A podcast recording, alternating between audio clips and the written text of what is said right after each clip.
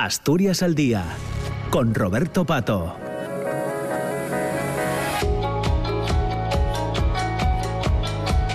Hola, hola, ¿qué tal? ¿Cómo están? Muy buenos días. Son las 9 de la mañana y un minuto, casi dos. Bienvenidas, bienvenidos. Comienza Asturias al día en este lunes 3 de octubre. Estaremos juntos, ya saben, en la radio pública, en RPA, hasta las 10 de la mañana en este, eh, en este programa de conversación, de tertulia, de intercambio de ideas y reflexiones que tenemos todos los días en esta, en esta hora, a partir de las 9, entre las 9 y las 10 de la mañana.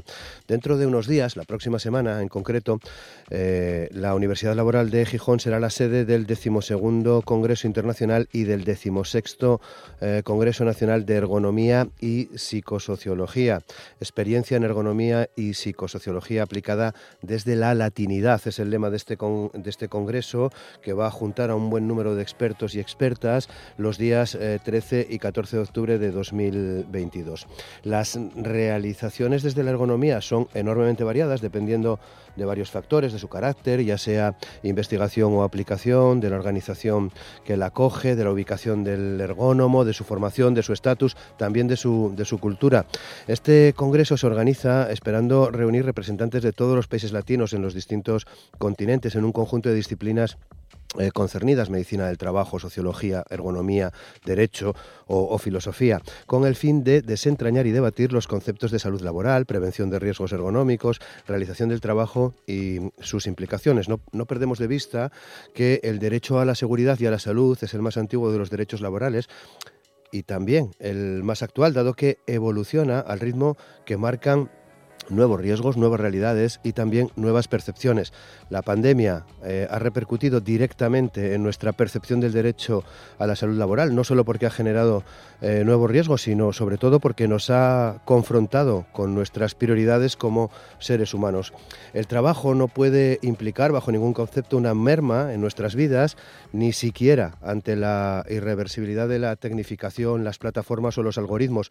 Salud en el trabajo es derecho a la salud integral, entendida como derecho al bienestar y al desarrollo personal y humano. Implica además erradicar eh, todo tipo de, violencia, luchar contra todo tipo de discriminación, respetar el derecho a la diversidad, luchar contra la precariedad y fomentar sistemas de organización del trabajo eh, humano y, y, saludable, humanos y saludables. Eh, hablaremos, por tanto, también de, teletrabajo, por ejemplo, tras dos años de pandemia y experimentación con el teletrabajo, largos meses en los que muchos directivos de muchas empresas defendieron nuevos modelos de organización laboral, ahora ese empacho, entre comillas, empieza a pasar factura sin saber muy bien cómo se va a digerir. De hecho, cada vez son más habituales las crónicas, los reportajes, las informaciones que nos llevan, por ejemplo, a ciudades como Londres, donde comienza a darse la voz de alarma porque las oficinas del centro están más vacías que nunca y algo parecido ocurre en otros países como Estados Unidos. En España, las últimas estadísticas hablan también de una vuelta generalizada al lugar de trabajo, pero nadie es ajeno al terremoto del trabajo en eh, remoto. Tampoco se puede eludir otro, otro asunto, eh, la salud mental de las personas trabajadoras sobre las que se pide incluir ya desde hace tiempo las patologías relacionadas con los riesgos psicosociales en el cuadro español de enfermedades profesionales, en línea con la decisión adoptada por la OIT en el año 2010. Y otro apunte que les dejo en el arranque del programa, la Inspección de Trabajo, por ejemplo, ha multado a Globo con 78,9 millones por tener contratados a repartidores como falsos autónomos en Barcelona y en Valencia. Eh, la empresa debería haber puesto en nómina a 10.641 empleados de, de acuerdo con lo que se establece en un asunto que tratamos también en su día en el programa, la famosa ley Rider. Eh, las infracciones sancionadas afectan a 8.331 empleados en la capital catalana y a 2.283 riders en Valencia. La inspección de trabajo considera que son falsos autónomos que dependen de Globo y que esta compañía tendría que haberlos incorporado a la plantilla como trabajadores por, cuenta ajena. En este congreso se hablará de, muchas cosas, eh, de la gestión de las personas y seguridad y salud en el trabajo, de la precariedad, diversidad y felicidad. No todo vale. Conflicto, trabajo, familia, salud mental y suicidios, la, salud organizacional entre las aulas y las empresas, la ergonomía eh, eh, como nuevo paradigma, riesgos psicosociales y empleo con enfoque de género, en fin, un montón de, conferencias, de charlas, de debates en torno a la ergonomía y a la salud eh, laboral. Para conocer detalles, hoy hemos invitado a compartir este espacio con nosotros a Javier Llaneza, que es el presidente de la Asociación Española de Ergonomía, a Gustavo Adolfo Rosal, que es el presidente del Comité Científico de este Congreso, y a Carolina Martínez Moreno, que es catedrática de Derecho del Trabajo de la Universidad de Oviedo. Asturias al Día, con Roberto Pato. Y con Javi Palomo en los controles de sonido saludamos a nuestros invitados en el programa de hoy. Javier Llaneza, ¿qué tal? ¿Cómo estás, Javier? Muy buenos días.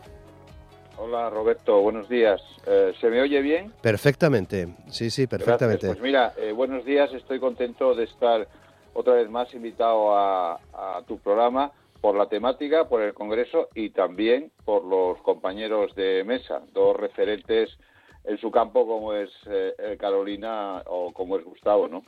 Muy bien. Gustavo y Carolina. Pues saludamos, saludamos a Gustavo Adolfo Rosal, que es el presidente de este Comité Científico del Congreso. ¿Qué tal, Gustavo? ¿Cómo estás? Muy buenos días. Buenos días. Bueno, lo primero, un placer eh, estar eh, aquí presente. Es mi primera vez, así que encantado todavía con más, con más ahínco de, poder estar conversando con, con Carolina y con Javier, que efectivamente son dos grandísimos profesionales, así que seguro que trataremos cosas muy interesantes. Gustavo, el que prueba repite, solo, solo te digo eso. gracias. Bien, bien. Muchas gracias. Eh, y Carolina Martínez Moreno, ¿qué tal Carolina? ¿Cómo estás? Muy Hola, buenos días. Buenos días. Hacía tiempo, que no, hacía tiempo que no estabas con nosotros, ¿no? Encantada de volver y muchísimas gracias a Javier por haber pensado en mí para este congreso. Yo soy un poco el elemento extrasistemático, exótico, porque no soy ergónoma, me pilla, hombre, me pilla muy de cerca todo lo que tiene que ver con la protección de la salud en el trabajo, pero pero bueno, viendo el panel y viendo el conjunto de personas y de profesionales extraordinarios que hay, pues a mí me, me da un poquito de, reparo. pero en cualquier caso, muy muy encantada, de verdad. También de saludar a Gustavo, que no... Que no... Perdona, Carolina, déjame eh, hacer la primera, el primer apunte. No eres un ente extraño. Lo que me parece extraño es que los congresos puedan ser endogámicos. O sea, congresos para hablar de las cosas suyas exclusivamente no son congresos necesarios ni naturales en los tiempos que corren.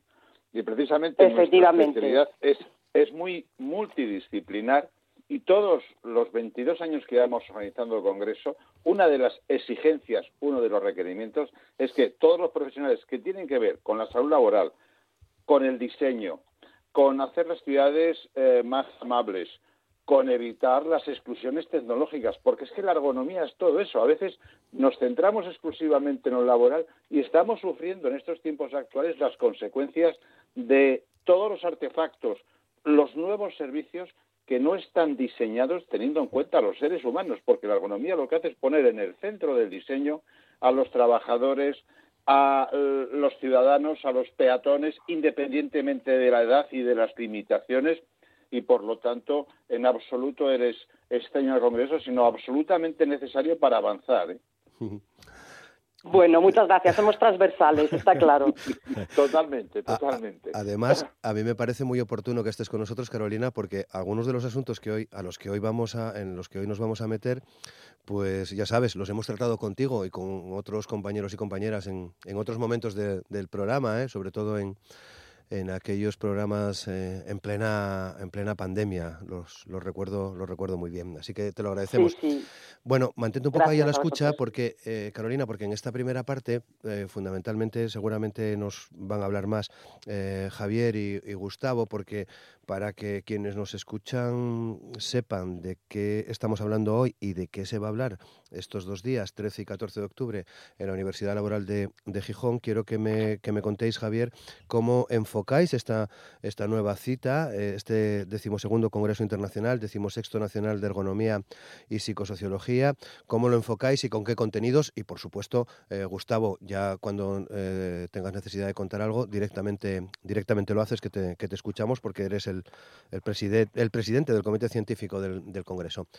Lo primero, Javier, ¿cómo lo enfocáis? Bueno, vamos a ver, este Congreso, que, como ya señalaste y he señalado yo también, tiene una trayectoria y tiene también, otra vez más, Asturias como eh, comunidad autónoma mm, comprometida históricamente con la salud eh, y la seguridad en el trabajo, en fin, sería largo hablar de estos orígenes, pero bueno, este, con, este congreso, primero, es el congreso más internacional de los que hemos celebrado hasta la fecha. Es verdad, eh, como casi siempre, con la latinidad, con todos los países que compartimos una, una cultura que tiene como base eh, la lengua y, las, y, los derivados de la lengua común que ha sido el latín, y tenemos en estos momentos representantes de 20 países, de los 36 países que constituyen la Unión Latina. Tenemos representantes de toda Latinoamérica, tenemos también representantes de la Europa, entre comillas, latina, ¿verdad? Y eh, profesionales también de capacitación y de experiencia diversa. Y como siempre, ingenieros, eh, médicos del trabajo, psicólogos y, por supuesto, ergónomos, ¿no? Teniendo en cuenta que la ergonomía es una profesión, es una eh, profesión donde a la que acceden por especialización ingenieros diplomados en enfermería, médicos, también licenciados en Derecho, etcétera. Entonces, ya diría que es el primer congreso con mayor internacionalidad de los celebrados hasta la fecha. También diré que es el Congreso con la mayor representación institucional de los que hemos tenido hasta la fecha, porque tenemos el compromiso de la vicepresidenta segunda del Gobierno español y ministra de Trabajo, como no podía ser eh, de otra manera, en un asunto como es eh, el, trabajo que es capital en este Congreso, ¿verdad? Y luego, por otra parte, pues eh, en, un marco que es la tercera vez que celebramos en la laboral incomparable, ¿no? Quiero decir, un lugar que ya tiene atractivo en, sí mismo, en lo que es la, arquitectura, una construcción de referencia, yo creo que para cualquiera que visitas que visita Asturias. Entonces, luego los contenidos, pues están verdaderamente relacionados con el proceso postpandémico que hemos que hemos eh, o que estamos viviendo tiene que ver también con todo lo relacionado con los problemas de la sobrecarga de trabajo, como un factor de riesgo psicosocial fundamental. Cualquier día, cuando miramos los medios de comunicación, no, nos damos cuenta no solamente de que hacen falta profesionales en sectores como pueden ser los sociosanitarios, sino que a veces nos olvidamos de los que están trabajando en estos momentos. Y los que están trabajando en estos momentos están con una enorme sobrecarga. Relacionado con esto y otros factores de riesgo psicosociales, y esos de los temas que abordaremos en nuestro Congreso, está el suicidio. Y no se nos olvide que en este país, hoy, se, suicidarán más de 10 personas. Todos los días se suicidan más de 10 personas. Cerca de 3.900 personas se han suicidado el pasado año en España. Y muchos de esos suicidios están relacionados con las condiciones de trabajo.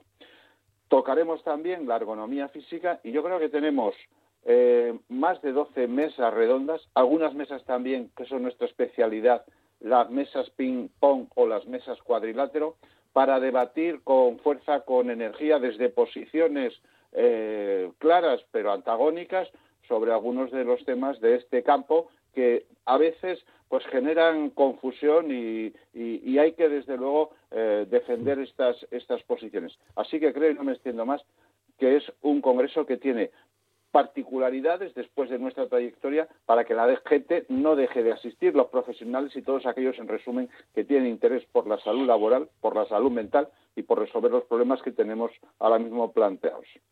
Gustavo, ¿cómo, ¿cuál ha sido tu aportación desde esa presidencia del Comité Científico? Bueno, mi, mi aportación, la verdad es que lo ha resumido muy bien Javier. Yo solo puntualizaría también una cosa que, que bueno, que eh, en otros congresos, por ejemplo, se echan falta y aquí no, no es el caso.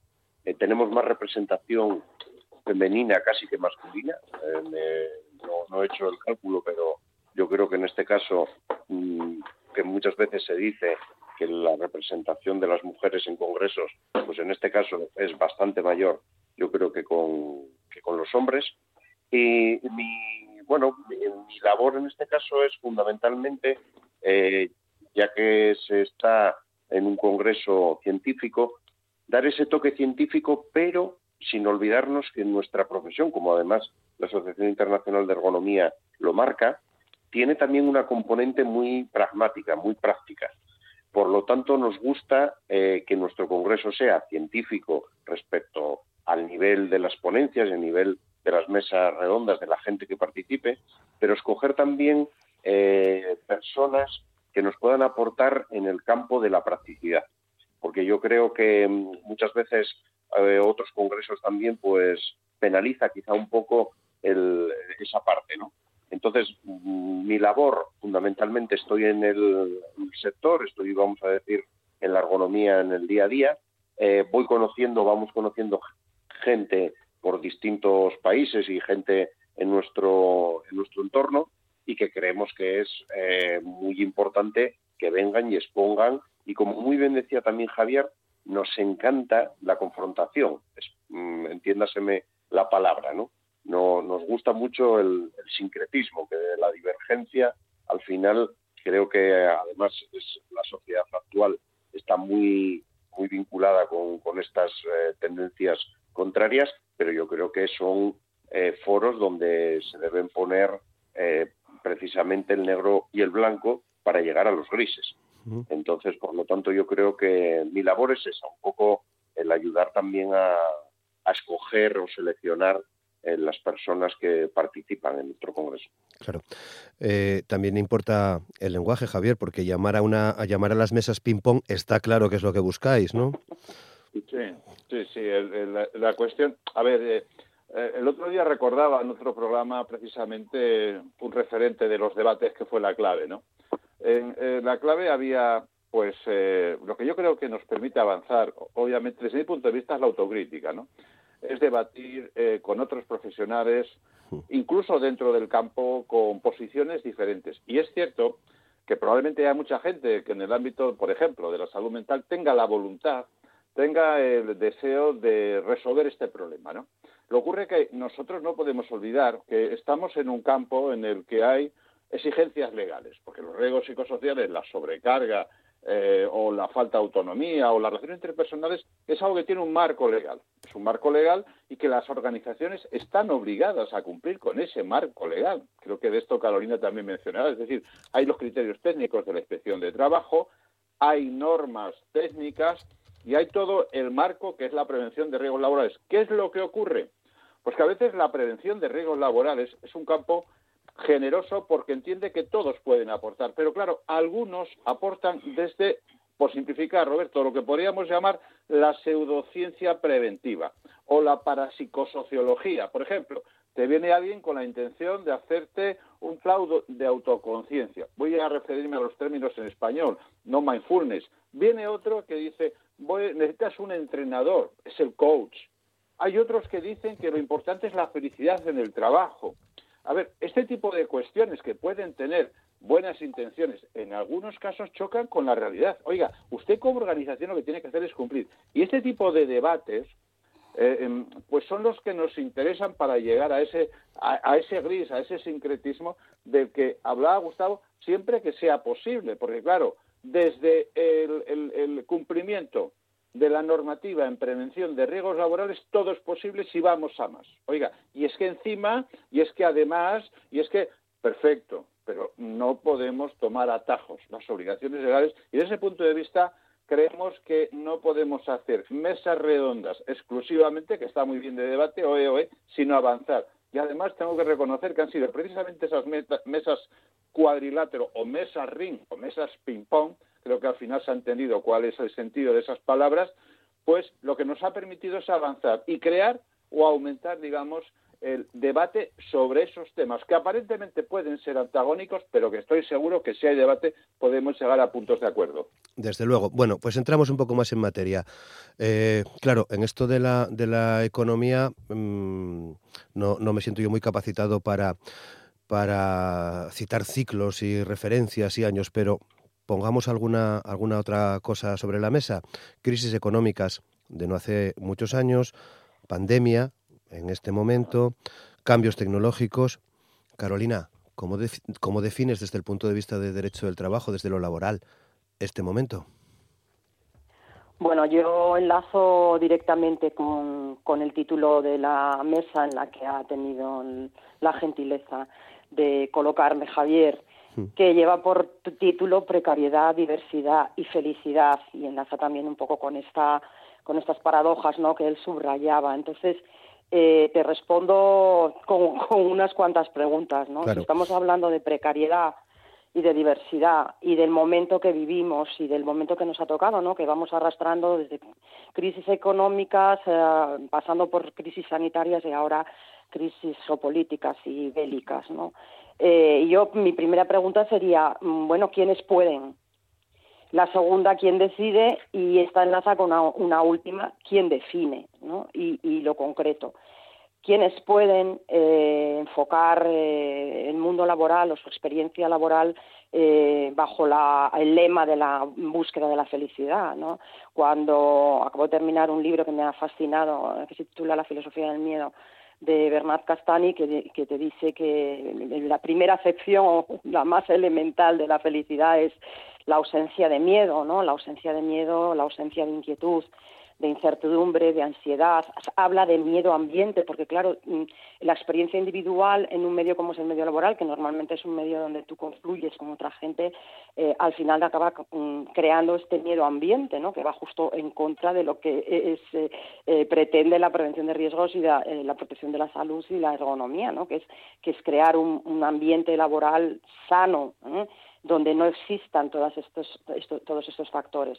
Entonces, bueno, ¿quiénes pueden? ¿Quiénes pueden vivir eh, y quiénes pueden trabajar e ir al trabajo, ir a acudir a su, a su lugar de trabajo o hacerlo en su casa, como ya sabemos, sin, sin miedo, sin inquietud, sin incertidumbre y sin ansiedad. ¿no? A mí esto me parece, digamos, la premisa mayor. Eh, hablaba Spinoza en este libro, eh, se citaba al filósofo Spinoza que hablaba de las pasiones eh, tristes y las pasiones alegres y sobre todo hablaba de los afectos alegres, ¿no? Y uno de los primeros es la confianza. Yo no sé qué nivel de confianza mm, podemos experimentar, no te digo ya en nuestro trabajo o falta del mismo, sino incluso en nuestra vida diaria, ¿no? cotidiana, viendo cómo está el mundo. La segunda pregunta era quién decide. Eh, ha dicho Javier que a mí es mm, algo, e, esta es para mí es la otro de, los, de las líneas ¿no? Eh, eh, directrices o conductoras de todo esto, que es quien decide eh, una cosa a la que se ha referido es la autonomía, ¿no? la libertad, pero la libertad eh, relacionada con el trabajo yo lo pongo muy en, en, conexión con la disposición del tiempo. Hablamos ahora de la soberanía sobre el tiempo. ¿Quién decide? Bueno, mm, mm, cómo distribuyes tu tiempo, cómo empleas tu tiempo, cómo, cómo bueno, se habla, eh, estoy seguro que habéis oído hablar, ¿no? De esto de la dimisión silenciosa, de la renuncia silenciosa, después de lo de la gran renuncia, es decir, la gente que dice estoy hasta el coco, yo ya paso, prefiero no trabajar o buscarme la vida o irme al monte, a la aldea a fabricar pan, ¿no? Eh, y, esta de la dimisión silenciosa pues es eh, muy, muy, muy tendencia en los millennials que dicen, bueno, pues es que a mí no me interesa estar todo el día, eh, tener jornadas extenuantes, ganar más, consolidar mi empleo, ascender en la empresa, no, prefiero tener mi tiempo para mí, para dedicarlo a otra cosa, ¿no? Eh, y esto tiene mucho que ver con la prevención, porque la, orientación de, en la ordenación del tiempo de trabajo en nuestro país, eh, por influencia del derecho de la Unión Europea, es justamente el enfoque de la protección de la salud. Eh, y ahora que hablamos de teletrabajo, me da igual, ¿no? Porque parece que es que estar en casa te da más libertad, te da más capacidad de disponer de tu tiempo, y es mentira, es justamente al contrario. Estamos más hiperconectados, mm, no, no podemos desconectar. Y luego la última cosa, ¿quién define? ¿Quién define el bienestar? Lo que es bienestar para ti, a lo mejor mm, para mí no tiene ningún interés. Para mí a lo mejor Mm, irme al gimnasio pues no, no, no, no implica bienestar, prefiero irme de paseo o irme a un bar, ¿no? Y entonces esto eh, tiene mucho que eh, vamos, enlaza muy bien con, con, el enfoque de Javier y de Gustavo de, de, la, las mesas cuadriláteros, que a mí de mano me, me, da un poco de miedo, ¿no? Pero, pero entiendo perfectamente a qué se refiere, ¿no? Eh, y, y, esta, esta última cuestión de quién define eh, a mí me preocupa mucho que, todas estas políticas, estos gurús de lo que es la felicidad, el bienestar, cómo hay que vivir, cómo tienes que, organizarte, eh, pues chocan frontalmente contra otra tendencia muy actual que es la del individualismo eh, y, la garantía de la libre determinación y de la privacidad. Es decir, a mí no me vengas a organizar una lucha de paintball eh, un fin de semana porque yo quiero, mm, quiero mi vida. Eh, o, no me digas cómo tengo que alimentarme, o si tengo que hacer ejercicio, o si no tengo que hacer deporte de riesgo o actividades de riesgo. Déjame que soy yo quien decide lo que hago y qué es lo que a mí me hace feliz. Bueno, esto es un poco como resumiría yo toda, toda esta, este, este mogollón de cosas ¿no? y de ideas. Sí, sí. Bueno, pues estamos en un ring con tres, eh, con, tres personas, que son, son preguntas, son reflexiones, Javier y Gustavo, muy pertinentes, muy relacionadas ¿no? con, con lo que eh, queréis eh, que salga en una parte del Congreso. Javier. No, absolutamente, eh, porque hay una cosa que desde luego la, felicidad desde Aristóteles está claro que es sobre todo una cuestión individual, ¿no? Y una de las tendencias actuales en los nuevos sistemas de gestión, a veces se habla de nuevas formas de organización, en los nuevos sistemas de gestión es el apropiamiento de todo lo que tenga que ver con el individuo, ¿no? Si cuestiones como el fin de semana, si cuestiones como aquello que nos hace feliz empiezan a ser gestionados por otros, indudablemente estamos acabando con la supresión de algo que en el fondo es tan importante, que creo que luego además creo que Carolina puede tocar, que es el tema de la desconexión con el trabajo. Yo diría que felicidad es también esa capacidad y esa autonomía para desconectar, ¿no? Entonces, no me interesan las barbacoas de fin de semana, no me interesan eh, desde luego, llegar a situaciones en las que uno confunda lo laboral con lo, eh, con lo, con lo vital, ¿de acuerdo? Entonces, todo, todos son movimientos eh, sutiles donde evidentemente estas ciencias, entre comillas, que, que también tienen fórmulas, ¿verdad?, de la felicidad o de cualquier otra cuestión que se marcan dentro de la ciencia de la psicología positiva, pues es verdad que mm, se dedica fundamentalmente a publicitar o a fomentar ese tipo de cosas, porque no se nos olvide que cuando hay corrientes que son eh, a, priori revolucionarias, pero son sobre todo reaccionarias, ¿no? Porque a mí cuando me hablan de felicidad, estas corrientes de la psicología positiva, tengo que pienso muchas veces en las galeras, ¿no? Donde había un gran acuerdo para que todos trabajaran al mismo eh, mismo ritmo, ¿no? Entonces esa es una cuestión, desde luego, que choca claramente con los principios de la prevención de los riesgos psicosociales, que es una cuestión de la organización del trabajo, y choca también con la defensa del individuo. Un individuo que no puede desconectar, que no puede eh, desconexionarse, por así decirlo, sin un individuo que está controlado las 24 horas. ¿no? Gustavo.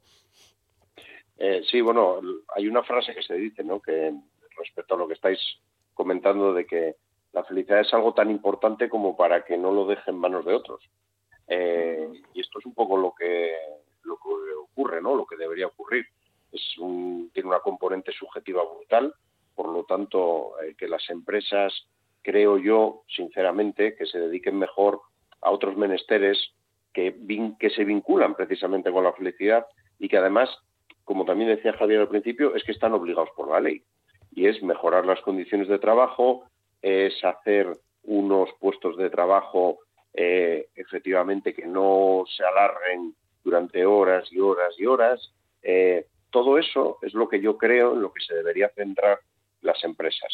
Eh, una vez superado eso, pues lógicamente, además, mm, yo que me pateo muchas empresas, las diferencias tan brutales, por ejemplo, lo decía también Carolina, entre generaciones.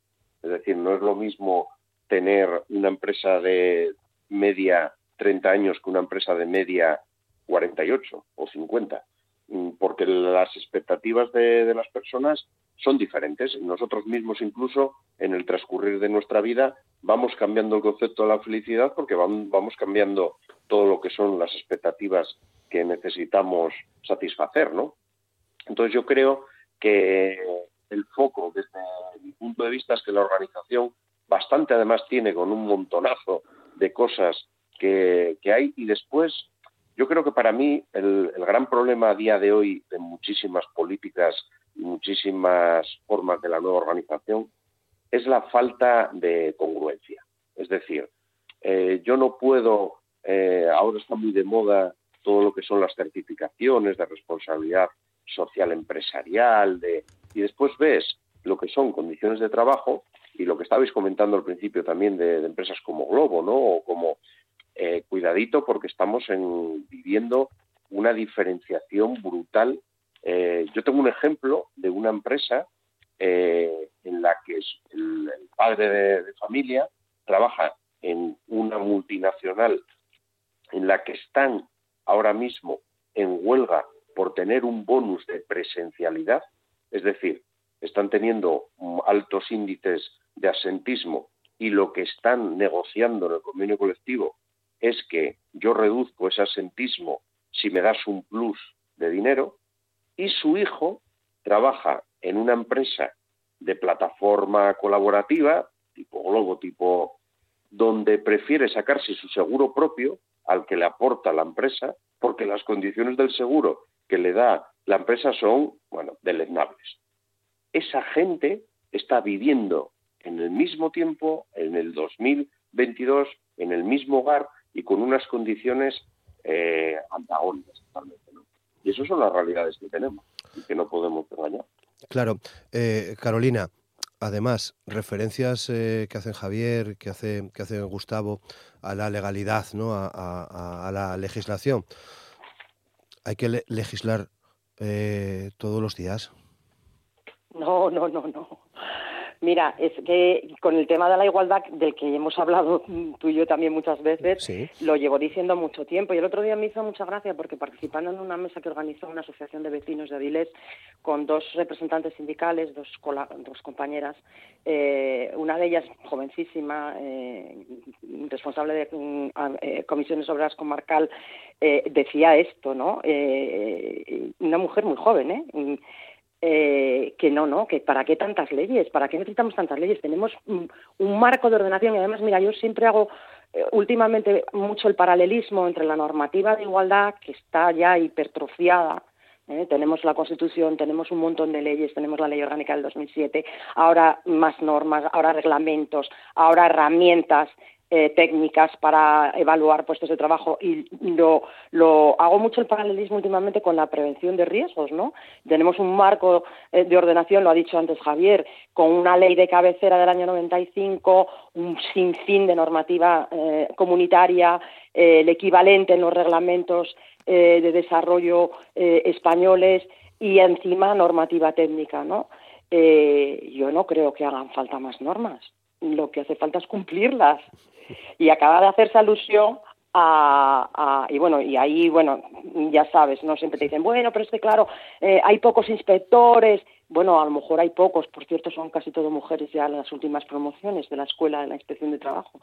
Eh, pues tal vez sean pocos, pero bueno, de momento los que hay eh, vamos a dejarles que trabajen y que, y que también es verdad que tienen que controlar un montón de esferas, ¿no? Es empleo irregular, pasando por jornada, eh, desde luego prevención de riesgos, no sé, yo comprendo que, que a lo mejor no dan para todo, ¿no?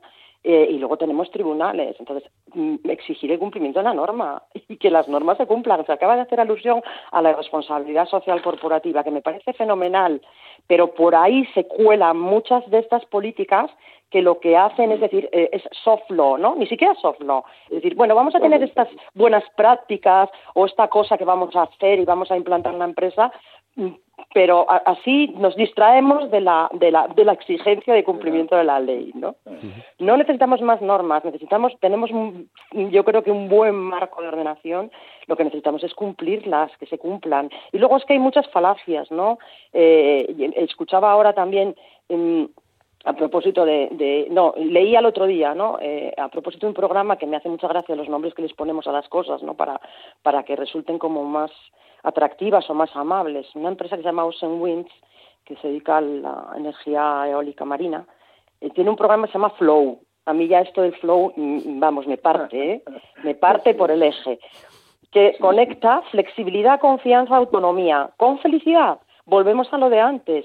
Esta oh. empresa ha establecido un sistema de trabajo híbrido remoto presencial, porque también nos hemos dado cuenta que eh, esto del, trabajo es, es eh, a veces es muy paradójico, ¿no? Es, un poco incongruente porque eh, hemos estado un poco hartos de teletrabajar, pero la gente que ha querido después de la pandemia seguir teletrabajando le ha dicho a la empresa, no, no, cariño, ahora te vienes aquí a la oficina porque tenemos una manía los españoles que es lo del presentismo, de estar... Mm, porque claro, tienes que estar conectado, no puedes, tienes que estar eh, eh, eh keep in touch, ¿no?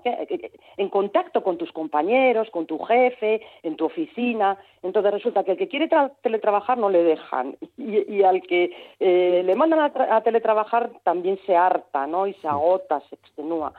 eh, en qué sitios, qué tipo de trabajadores y de personas pueden de verdad, de verdad, con autonomía, flexibilidad y confianza, combinar trabajo presencial con trabajo a distancia o remoto.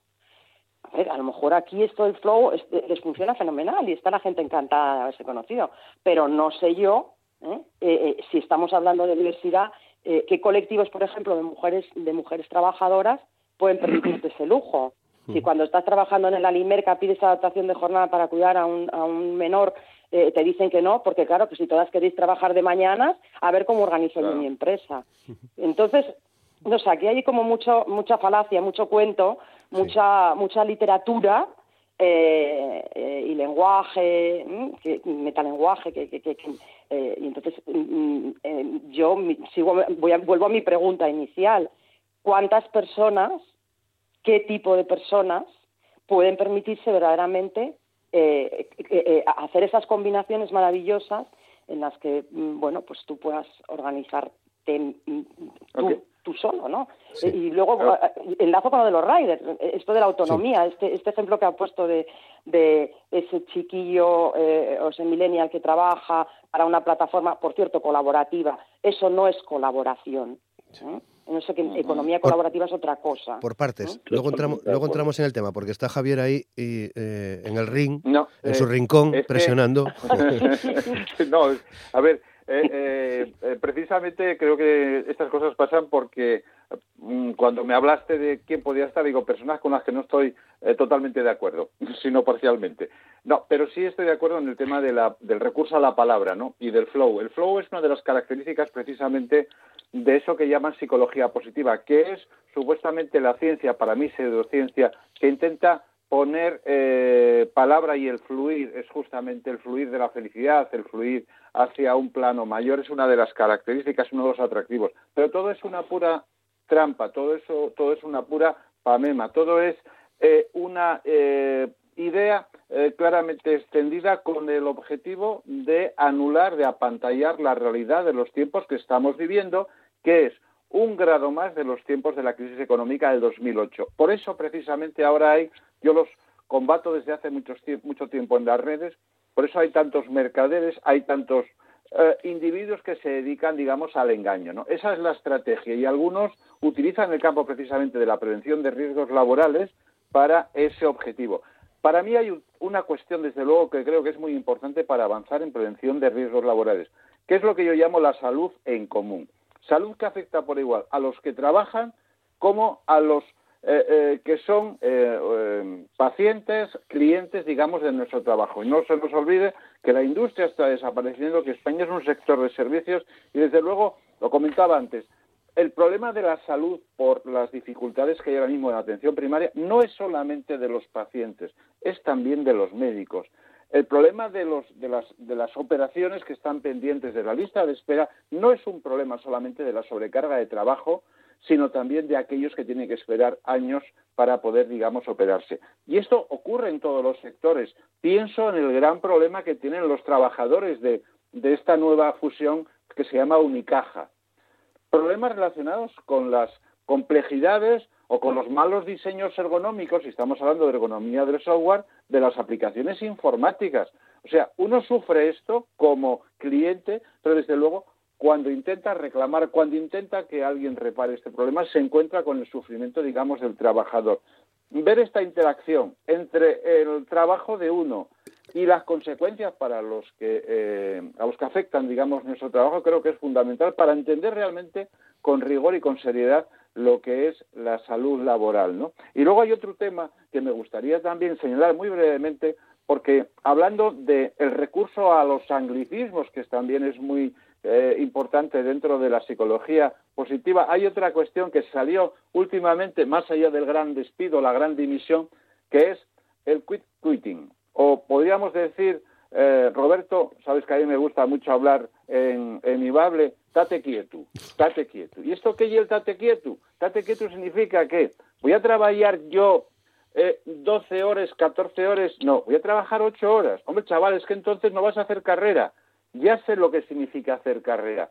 Es una especie de intento de condicionamiento pauloviano para estar ahí no sé cuántas horas y al final nada de nada. Entonces, cada vez se practica más el tate quieto, ¿eh? el quick pitting, justamente que la gente dice trabajar, trabajar de ocho horas, lo legalmente establecido, trabajar o vivir para trabajar como que no tiene mucho sentido. Y todo eso, desde luego, no se va a poder neutralizar con todos estos, eh, todas estas falacias que decía Carolina, con todos estos mensajes tramposos. ¿no? Y no podemos perder de referencia todos estos modes que lo que intenten es precisamente confundir. Gustavo. A ver, no, no, yo estoy totalmente de acuerdo. En este caso no estoy actuando de, rival dentro del cuadrilátero o trilátero, porque estoy muy, muy de acuerdo. Carolina ha dicho cosas eh, que para mí son fundamentales, porque además yo las vivo en, las empresas, ¿no? Eh, que es eh, que se nos está, yo creo, engañando con eso, una responsabilidad social corporativa. Yo, tengo un ejemplo que, que, lo he vivido, creo que es, más que evidente. ¿no? Yo he ido a una, a una empresa, que lógicamente no voy a decir el nombre, de la alimentación, en la que eh, había una línea de, montaje, eh, la que yo veía como muchos, eh, vamos a decir, marcos colocados en la línea, y es, es bastante raro o extraño ver en un ambiente industrial marcos eh, con diplomas, ¿no? Y me acerco y era una línea de, bueno, que estaba súper premiada porque todos los trabajadores que había allí eh, eran sordos. Entonces eh, pregunté, pregunté a qué se dedicaban y me dijeron que, bueno, que se dedicaban a lo que era el envasado. Y el envasado, ¿por qué? Porque los sordos tienen una velocidad de manos brutal respecto a una persona que no es sorda, que no está acostumbrada a tener que hablar con las manos, ¿no? Y cuando yo le decía, yo, bueno, pues estáis aumentando, vamos a decir, vuestra productividad gracias a esa capacidad que tienen, ¿no? Y me decía en plan un poco de broma o me decía uno, bueno, y así mientras empaquetan no pueden hablar. Es decir, y tenemos certificados de responsabilidad social y tenemos y no tenemos después lo que es más básico, que es condiciones de trabajo eh, donde no me estén engañando ni vendiendo motos que no hay en la realidad. Lo estaba diciendo también Javier de las dificultades que ahora mismo hay con, las organizaciones. Lo que pasa es que las organizaciones tienen una cosa muy particular, ¿no? Tú vas a cualquier organización y ahora te hablan de los KPIs, de los cuadros de mando, de que todo lo tengo, vamos a decir, eh, con indicadores que demuestran mi rentabilidad. Pero seguro, porque me gustaría ver indicadores, por ejemplo, de la cultura de la reunión, que tan de moda está también en muchísimas organizaciones, donde la gran mayoría de las reuniones no sirven absolutamente para nada. Pero ahí nadie hace un indicador. Nadie hace un indicador cuando, por ejemplo, una persona se va de baja y tiene que sustituir la otra que su periodo de aprendizaje es el que es y la pérdida de dinero ocasionada por eso. Tampoco veo esos indicadores. Es decir, estamos yendo a lo fácil de, medir y además a lo que nos interesa muchas veces. Entonces yo soy muy crítico respecto a cómo muchas organizaciones están llevando todo esto porque en aras de la productividad, en aras de estamos vendiendo motos que no hay. Humo, vender humo. Efectivamente. Bueno, 9.45, nos quedan 10, 12, 12 minutos eh, de programa todavía. Eh, te cortaba Carolina cuando te ibas a referir precisamente a los, a los riders, porque eh, también me gustaría en esta última parte hablar de, este asunto, del que todavía no hemos tenido oportunidad de, de valorar en el, en el programa, esa, esa sanción, esa multa de 70 y pico millones, 78,9 millones, por tener contratados a repartidores como falsos autónomos en, Barcelona y Valencia. Creo, Carolina, que en alguno de los programas que, en los que tú participaste hablábamos ya de qué podría suponer esta ley eh, Rider y creo que por otra parte con Javier también lo hablamos en alguno de los programas de prevención. Ahora ya lo tenemos sobre la mesa, eh, Carolina. Bueno, eh, la verdad es que me, encanta que me hagas esta pregunta, incurriendo en el tópico este tan chistoso, porque, porque lo acabo de explicar en clase y mis alumnos de la optativa en turismo lo han entendido perfectamente. La ley Rider no, uh, no implica ningún cambio eh, ni sustancial ni, ni casi accesorio respecto de lo que había antes. Y eh, el argumento que, que Globo, que es que estos que los tenía ya contratados de antes de la ley, de la ley Ryder, pues bueno, eh, da un poco de pena, teniendo en cuenta que además, bueno, me consta que los asesores de Globo son gente muy preparada, muy inteligente y muy hábil, ¿no? Eh, lo que hace la ley Ryder es eh, mm, decir lo que decía ya el Estatuto de los Trabajadores desde el año 80 y se viene diciendo toda la vida. ¿Qué es un falso autónomo? Un falso autónomo es un trabajador asalariado al que se le disfraza de autónomo. ¿eh? Y entonces, esto, el, estatuto ya te dice lo que es un trabajador asalariado. Una persona que reúne una serie de condiciones en la manera en que desarrolla su trabajo y que no tiene ninguna capacidad de autoorganizarse, de decidir autónomamente con qué cliente se relaciona, cuándo trabaja, en qué franja horaria, eh, cuánto le va a cobrar, eh, qué tarifa va a aplicar cuando haga un recado. Y, y, el falso autónomo es el que no, el que no hace eso. Y además, eh, eh, esa definición que contiene el artículo 1.1 del Estatuto de los Trabajadores se completa con una presunción legal, juris tantum, que admite prueba en contrario, que te dice, oiga, si usted está trabajando en estas condiciones y usted no tiene ninguna capacidad de, de decidir, de iniciativa, de relacionarse directamente con el mercado, con las empresas proveedoras y clientes, usted es un trabajador. Y lo que hace la ley Rider es decir que el trabajador de plataformas que se dedica al reparto de mercancías para esa plataforma mediante una app, eh, si, reúne las condiciones que, ya se viene diciendo que constituyen eh, los presupuestos de un trabajo asalariado, pues no es un autónomo, es un falso autónomo. Lo que pasa que tiene un valor simbólico, es verdad, y, solamente habla del reparto. ¿eh? Fíjate que podía haber hablado de otro tipo de actividades eh, que también se están cuestionando si son verdaderos o, falsos autónomos.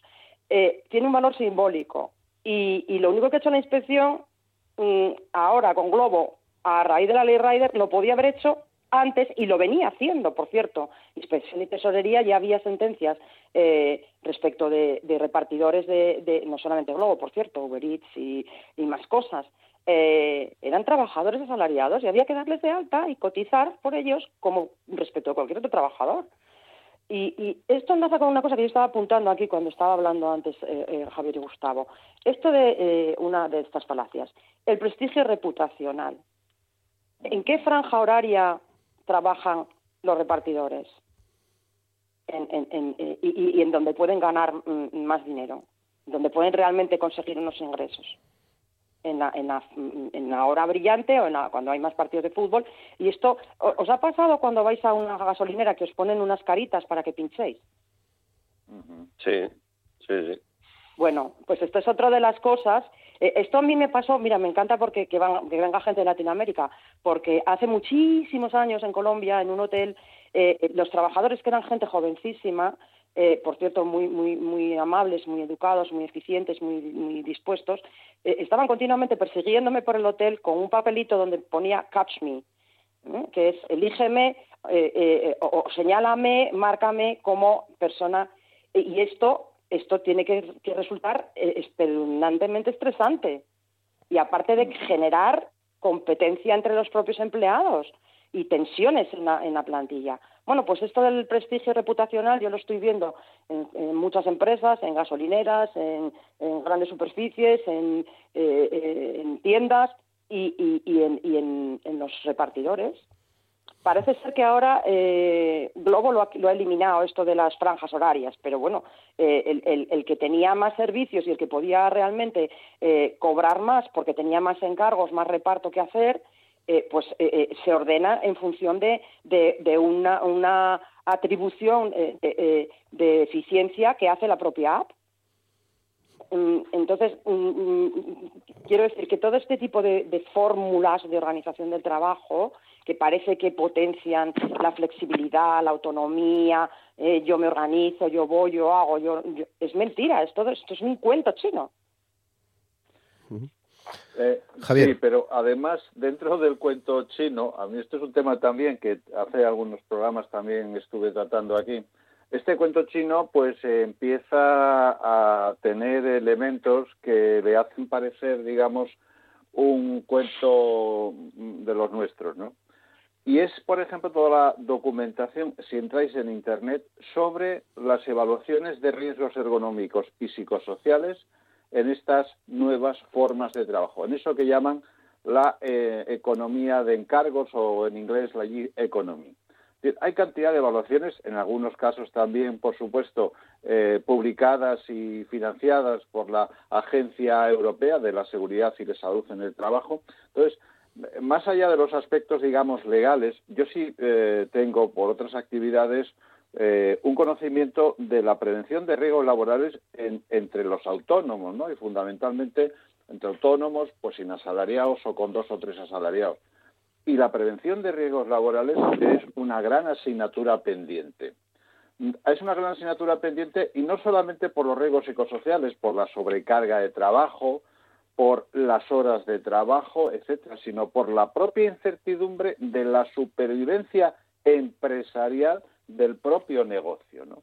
Entonces, eh, y muchas veces también por la cantidad de cargas que los propios autónomos tienen que soportar. Entonces creo que la, la, prevención de riesgos laborales es un elemento visto como algo negativo y de ahí pues que no sé si en los últimos tiempos muchos de los casos que llevo como perito judicial tengan que ver precisamente con accidentes de autónomos, con enfermedades profesionales de autónomos, pero también tengo que reconocer, Carolina, que las dificultades eh, para que el Instituto Nacional de la Seguridad Social eh, responda a la, a la, demanda, a las expectativas, son en general, y no tengo datos, parecen mucho más complejas que en el caso de los trabajadores, digamos, asalariados.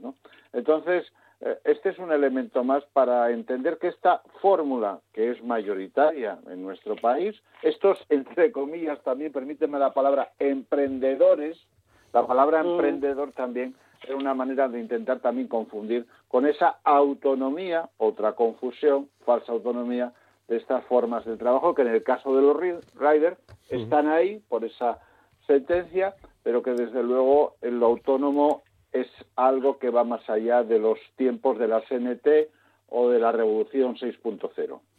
Gustavo. Me está haciendo gracia lo de la revolución 6.0, precisamente porque todavía, eh, sí, porque llegará, ¿eh? no, no lo dudes, eh, Javier, esto es ir sumando eh, números. Eh, sí, poner dígitos. La semana pasada estaba en un, que me invitaron a una jornada en Navarra, en la FIN, en la Fundación Industrial de Navarra, y, era todo de tecnología, de industria 4.0, ¿no? Que si realidad aumentada, que si metaverso, que realidad virtual, que... Y al final vuelvo otra vez a lo mismo que estaba comentando antes, ¿no? De las diferenciaciones de realidades a día de hoy. Y les preguntaba que, si trajéramos a gente, por ejemplo, sociosanitario, qué nos dirían de la industria 4.0, ¿no? Cuando tienes que llegar a un domicilio y porque en ese domicilio pues un ámbito privado eh, no quieren modificar, aunque haya incluso inversión para ello, modificar el baño, modificar para poner una grúa y tienes que tener un trabajador de atención domiciliaria eh, tirando de una persona que puede pesar 80, 70 kilos moviéndose. Entonces, claro, eh, la gente miraba para mí, pero es que es así. Es que al final hay una dicotomía brutal a día de hoy en, las condiciones de trabajo. y, al final todo lo que estamos aquí hablando precisamente yo creo que es interesante porque creo sinceramente que hay gente que no está viendo ya esta situación. Es decir, lo decía antes Carolina. Yo creo que hay gente joven, por ejemplo, eh, que está entrando en una línea muy peligrosa de todo colaborativo, todo emprendimiento, todo. Y no se dan cuenta de que se ha retrocedido en muchas cosas respecto a condiciones de trabajo que se tardó muchísimo en alcanzar. ¿eh? Y se está vendiendo esa, como decía antes, la moto. Sí. Carolina, un minuto, que son ya las 9 y 55. Sí, bueno, nada, esto enlaza muy bien con lo que yo antes eh, subrayaba de la, de, la tríada del título, ¿no? De la mesa en la que yo intervendré. Precariedad, diversidad, felicidad. Diversidad eh, con el enfoque de vamos a integrar lo diverso o diversidad eh, con el enfoque de la primera pregunta que yo hacía, ¿quiénes pueden? ¿Quiénes tienen robots eh, o cobots en su trabajo? ¿Las cuidadoras, las enfermeras, las cajeras de los supermercados? De manera que, claro, eh, pensemos también en, yo esto creo que se ha visto muy bien a raíz de la pandemia, que muchos de los trabajos esenciales eran trabajos precarios desarrollados por mujeres en condiciones donde la revolución tecnológica, el 6.0 eh, o el punto de singularidad, pues no va a llegar.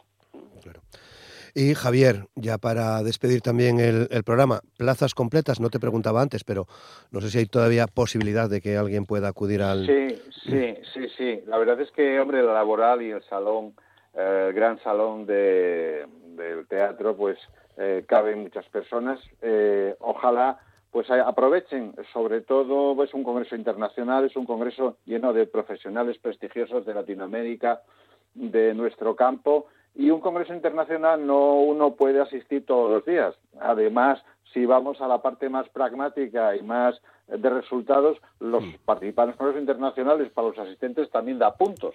Y los puntos, pues hoy en día pueden ser muy importantes también en esa tendencia de ser funcionario, ser opositor. Así que yo animo a todos los que nos han escuchado a que entre en nuestra enlace preveras congreso, ¿vale? O congreso.preveras.org, congreso.preveras.org y se inscriban porque quedan plazas, pero quedan pocos días. Muy bien, pues aquí lo dejamos. Que, que vaya bien. Os espero en otro, en otro programa. Carolina Martínez Moreno, catedrática de Derecho del Trabajo de la Universidad de Oviedo. Muchas gracias. Un placer escucharte otra vez. Gracias. Un gusto. Gracias. Gustavo Adolfo Rosal, presidente del Comité Científico de este Congreso. Muchas gracias, Gustavo. Muchas gracias a vosotros y que tengáis un feliz día. Gracias. Y Javier Llaneza, presidente de la Asociación Española de Ergonomía. Muchas gracias, Javier. Feliz día también. Gracias, Roberto. Feliz día. Y a todos ustedes, ya saben, mañana martes estaremos a las 9 de la mañana en RPA, en la radio pública, con Asturias al Día. Mañana buscando ya opiniones políticas sobre la actualidad. Van a compartir espacio con nosotros Gaspar Llamazares, Ramón García Cañal y José Luis Alperi. Les esperamos a partir de las 9 en la radio pública en RPA. Ahora las noticias de las 10. Gracias, buen día, saludos.